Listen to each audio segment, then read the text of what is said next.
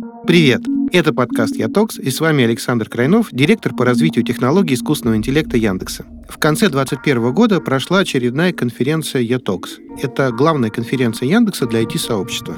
В этот раз на конференции было 6 параллельных треков, один общий и 5 треков по стекам. Все треки с этой конференции доступны на YouTube, а часть из них мы решили выложить в виде подкаста. В этом выпуске рассказ про вершину карьеры разработчика от Андрея Стыскина, CEO Яндекс Технологий. Это очень большая часть Яндекса, куда входит Яндекс Поиск, Яндекс Карты, персональные сервисы, реклама и много всего прочего. Андрей расскажет про то, как инженерный подход помогает в руководстве продуктом и в руководстве людьми. И вообще, что такое вершина карьеры разработчика? Какая она? Одна она или есть выбор из нескольких? Поехали! Всем привет! Меня зовут Андрей Стыскин. Я генеральный директор Яндекс Технологий и в Яндексе возглавляю группу технологических бизнесов. Часто мы слышим, что технологии меняют мир, но на самом деле не технологии, а люди, которые создают эти технологии, такие люди, как мы с вами. И чтобы менять мир, нужно на самом деле его изучать, нужно находить, что в нем не так, какие в нем есть неоптимальности, какие есть возможности. Знаний разработки недостаточно, нужно изучать и все смежные области — финансы, маркетинг, право и многое другое. И это понимание радикально отличается от того, как я в детстве представлял себе карьеру разработчика. Когда я был маленьким, мне казалось, что есть какие-то большие дядьки, начальники. Они приходят в разработку и ставят задачу. Причем такую нормально сформулированную, как из учебника. И ты делаешь вот эту сложную задачу. И вершина карьеры разработчика — это CTO. И это такой самый-самый крутой разработчик, который половину времени программирует, а половину времени думает, как решить эти, решать эти сложные задачи. И сейчас я вам ответственно заявляю, никакую половину времени никакой CTO не программирует, а другую половину времени не думает, как решать сложные задачи. И даже, знаете, а, работа CTO, она на самом деле про другое. А, есть даже, знаете, такой прикол. А, у нас есть такой неформальный клуб CTO. Мы время от времени собираемся. Там есть CTO Иви, э, Озона, Huawei, ну, когда удается собираться, и там вот топ-1 вопрос, который обсуждается — вот прям с большим отрывом. Это не использовать ли camel case или нижнее подчеркивание, не что круче C++ или Java. Топ-1 вопрос — это где нанимать крутых разрабов. И это потому, что работа CTO — это на самом деле работа не непосредственно разработчика. Это работа топ-менеджера. Это работа человека, который непосредственно отвечает за бизнес и делает так, чтобы этот бизнес развивался и чтобы он был долгосрочно конкурентоспособен за счет внедрения разных технологий. И второе, что он делает, это делает так, чтобы производство, чтобы разработка была эффективной, чтобы был выбран правильный технологический стек, чтобы были наняты люди, чтобы инфраструктура, э, поверх которой создаются новые фичи и сервисы, была такой, чтобы, с одной стороны, в продуктах было мало багов, а с другой стороны, чтобы релизы не раз в год случались. И, по сути, CTO, он отвечает за то, как сделать так, чтобы сервис или бизнес был эффективен. И поэтому хорошие разработчики могут стать не просто хорошими CTO, они могут стать начальниками сервисов, они могут стать успешными, э, открыть свои компании, стать успешными SEO. И вот мы многие, все из нас знают огромное количество примеров людей, которые изначально из разработки и добились очень больших успехов. Приведу вам такую занимательную статистику. Больше половины руководителей сервисов у меня в команде, они из разработки. И это не случайность. Даже более сильное утверждение, что по мере того, как компании будут более технологичными, такая статистика будет во всех компаниях. Давайте разберемся, почему такое происходит. Я уверен, что это происходит из-за того, что мы с вами сделаны из некого особого теста. Давайте, давайте поясню. Начну с примера. Леонардо — один из первых разработчиков. Он добился успехов буквально во всех областях, которыми интересовался.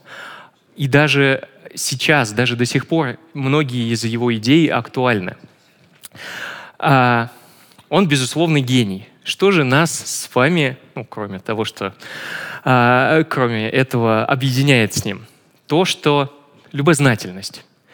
А, любознательность — это такое свойство, это как-то не любопытство, это именно такое огромное желание, огромная заряженность решать задачи, интересоваться, как устроен мир, находить э, ответы на вопросы, почему все работает таким образом. По сути, разбирать конструктор — это ты собирать. И, знаете, даже такая прикольная вещь. А, если хочется приманить разработчика, нужно дать ему крутую задачу. Вот такую задачу, чтобы он даже заснуть не мог, пока ее не решит. И очень круто, что у нас в индустрии за решение таких сложных задач еще и платят. Ровно поэтому в Яндексе такие сложные собеседования. Это не прихоть, это не баловство, это способ отобрать людей, которые умеют и любят решать сложные задачи. И концентрация таких людей сформировала в Яндексе определенную среду. И если ее характеризовать ну, там, одним словом, я бы сказал, что а, в этой среде культивируется инженерный подход. В чем он заключается? Первое все можно и нужно подвергать сомнению. Э, с одной стороны, это, ну, с негативной стороны это приводит к тому, что на встречах часто спорят, перебивают, много задают вопросов. Но с другой стороны, получается, что все решения, которые принимаются в компании, они аргументированы. Это не прихоть, это штука, которая прошла вот проверку прочности кучей-кучей вопросов.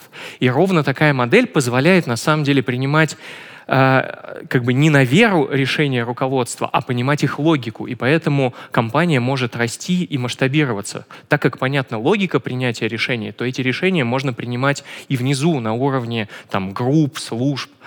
Вторая важная вещь, которая присуща инженерному подходу, это такая практика, которая нам с вами знакома с лабораторных по физике школьных.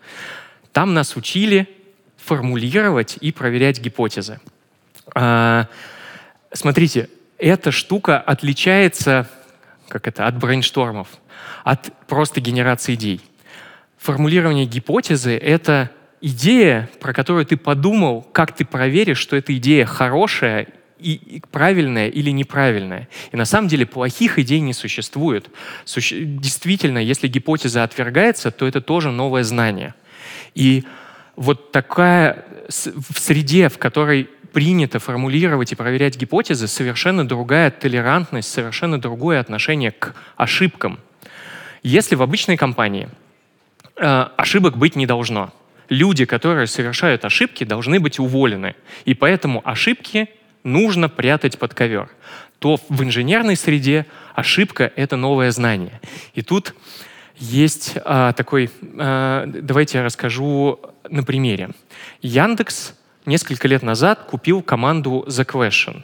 И э, должно было, чтобы интегрировать э, в экосистему сервис вопросов и ответов, и ну, там, а после того, как сервис перешел в Яндекс, должно было случиться событие. Они должны были переименоваться в Яндекс Q. И для того, чтобы все пользователи обрадовались, чтобы встретили это переименование, чтобы что-то э, сервис э, Э, готовился и делал специальные вещи, чтобы встретить своих пользователей этим радостным событием. И разработчики, команда до ночи перед э, событием готовилась, создавала какие-то новые там онбординги, приветствия, чтобы это было действительно радостное событие. Делала это до трех ночи, все проверила и такая, ну все, завтра будет классный день. И в три ночи поехали домой. И, конечно же, когда э, в 10 утра нужно было уже выходить перед, э, перед журналистами и объявлять о запуске и ребрендинге сервиса, под нагрузкой сервис начал ложиться. Именно вот эти новые фичи положили сервис. Начали дозваниваться до команды, кто-то спит, потому что вернулся только в три ночи, кто-то едет в метро, и у него не работает телефон, и, и запуск чуть не сорвался. И это было действительно, ну, такое, э, как бы очень страшное событие. Подключилось большое количество народу. В итоге ошибки нашли. Все, ну, в смысле запуска прошло хорошо. И что важно? Важно на самом деле не сам запуск, а еще и такая процедура, которая называется Life Site Review. Уверен, что во многих компаниях она есть. Про что это такое? Что все такие события, все такие инциденты должны быть разобраны. И нужно не найти виноватого в том, а, кто совершил ошибку, а найти почему в среде, в процессах, в технологиях, в инфраструктуре возможно совершать такие ошибки. Почему а, дежурных не было в момент запуска? Почему а, изменение было не обратно совместимо? И многие и многие другие вопросы вскрылись в результате разбора этого инцидента. И, конечно, это был урок и для большой компании Яндекс, которая поняла, что когда новая команда присоединяется, э, по сути, с другой средой, с другой культурой разработки, им нужно эти практики по сути, описать, научить и, и внедрить перед тем, как делать действительно такой большой запуск.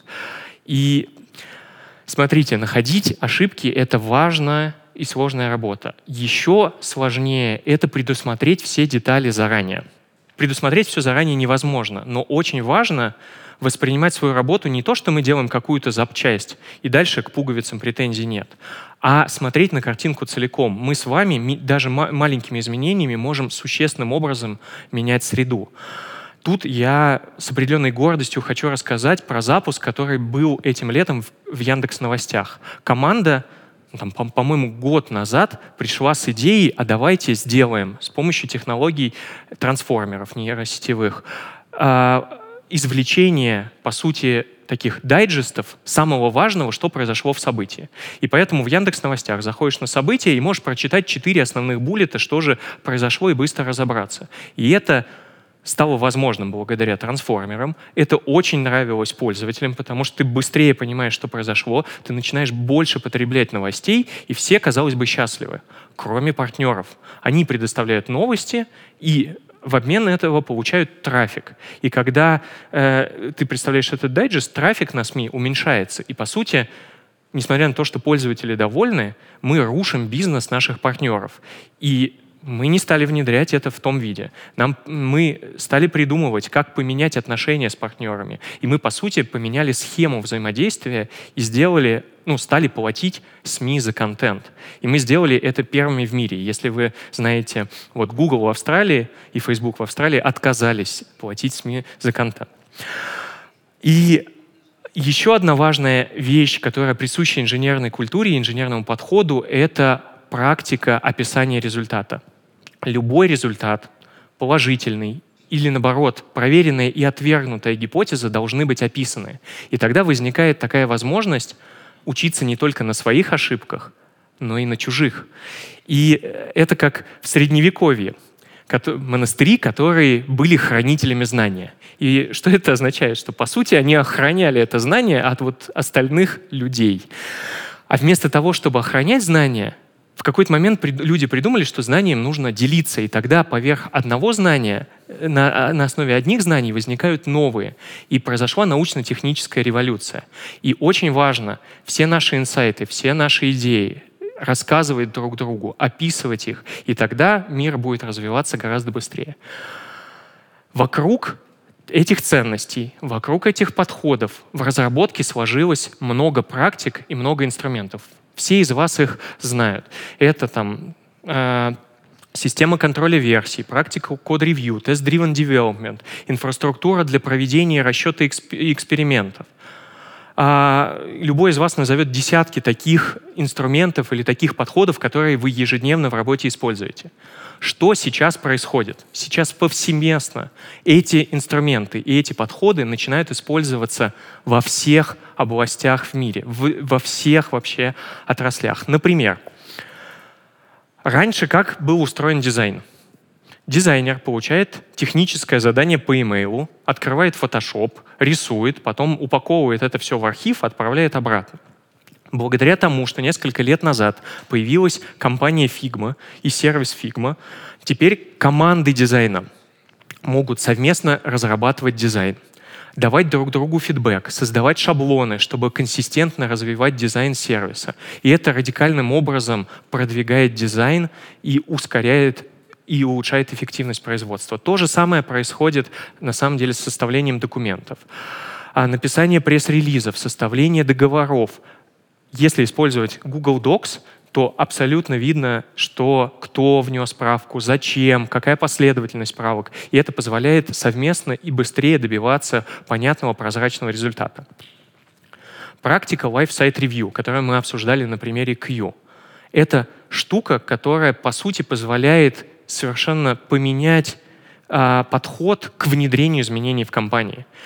Как внедряются изменения в обычной компании? Самый большой начальник издает указ, по которому все живут благодаря практике разбора инцидентов, пока, благодаря практике э, там, ретроспективы, маленькие команды внутри организации могут э, как бы понять, что у них пошло не так, что какие шероховатости, какие ошибки были замечены на производстве, и сами, сами их отработать.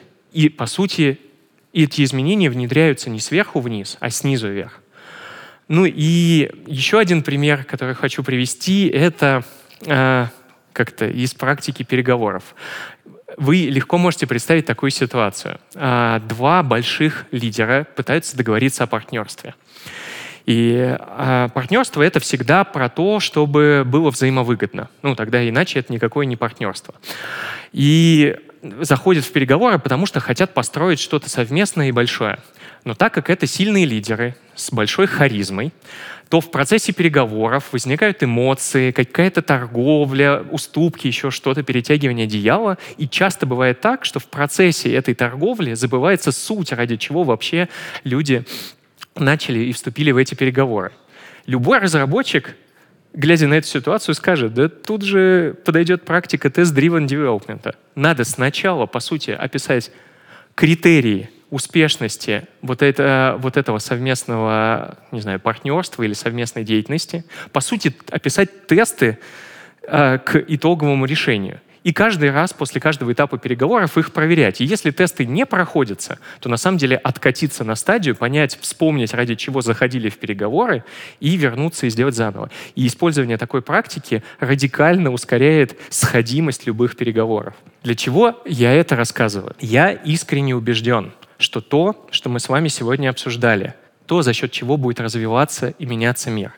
И тут у разработчиков существует огромное преимущество. И поэтому никакой вершины карьеры разработчика не существует. Вы можете стать кем угодно. Вы можете стать CTO любой компании. Вы можете быть руководителем сервиса. Вы можете основать свою компанию.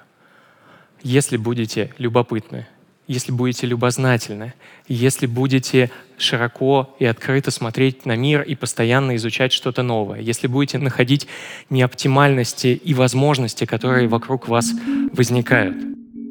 Спасибо Андрею. Я вот лично прислушаюсь к его словам, потому что я-то знаю, что когда-то он пришел в Яндекс стажером-разработчиком. С вами был Саша Крайнов, это подкаст «Ятокс», и я напомню вам, что в этом сезоне у нас 9 выпусков подкаста по итогам конференции «Ятокс-21». Пока!